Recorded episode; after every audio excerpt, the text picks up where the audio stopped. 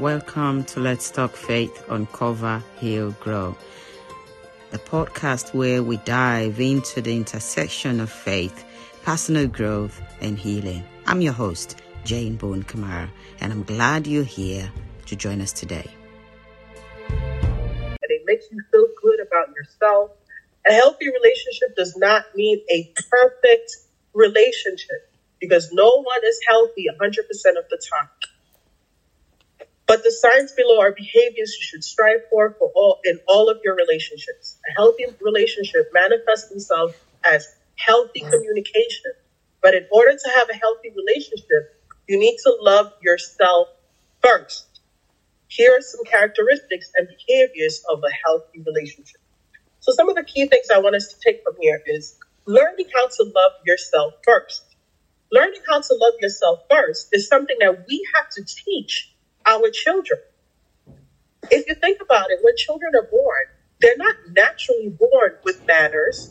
They're not naturally born to show to be respectful or to be kind, right? We have to these are things that you have to teach children. You have to teach children how to be loving and to be kind and to be respectful and to be humble. So we have to teach these children how to love themselves first. But again, as we've mentioned in some of the relationships that we have, we, we were um, given examples of in the Bible, how are we to lo- teach our children to love themselves if we don't love ourselves? Are, do you love yourself? Are you are you really truly in love with who you are? Not based on your own standard, but based on the standard of God. So one of the um, one of the key things also is knowing that a healthy relationship is not perfect. So, but as we are, um, you know, some of us may have two parent households, some of us may have a one parent household, but no matter what your household um, um, status is, you would still need to let your children know that it's never, it's not always perfect. You're not always healthy. Sometimes you might be in a bad place. Sometimes you might be in a in a place that you may need to either withdraw or have a time to yourself or whatever it is that you need in order to boost yourself back up. But it's all about knowing that in, in that moment, you still have to come back to remembering that as you're doing this, you have to be able to be that pillar, that example to show your children how to love themselves. So one of the, um, I'm, I'm sorry. So right here we have four examples, right? It's a comfortable pace. The relationship moves at a speed that feels enjoyable for each person. Comfortable pace. Children nowadays, they're so fast. They move fast. Everything, everything. Technology is fast.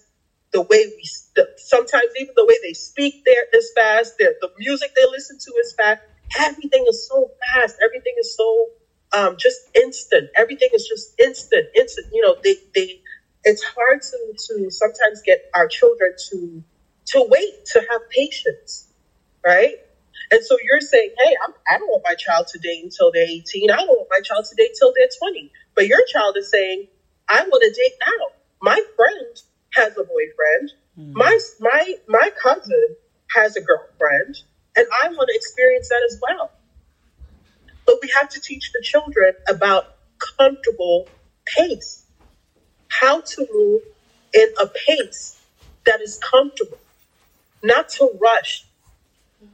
And if that means explaining to them that you are not at the age to date, you might need to judge. You can be truthful and candid without fearing how the other person will respond honesty is something that um, sometimes I simply want to connect with others on similar paths. Let's Talk Faith Uncover, Heal, Grow is here to support you. Together, we'll explore different perspectives, challenges, our beliefs, and find the courage to embrace the growth and healing we deserve.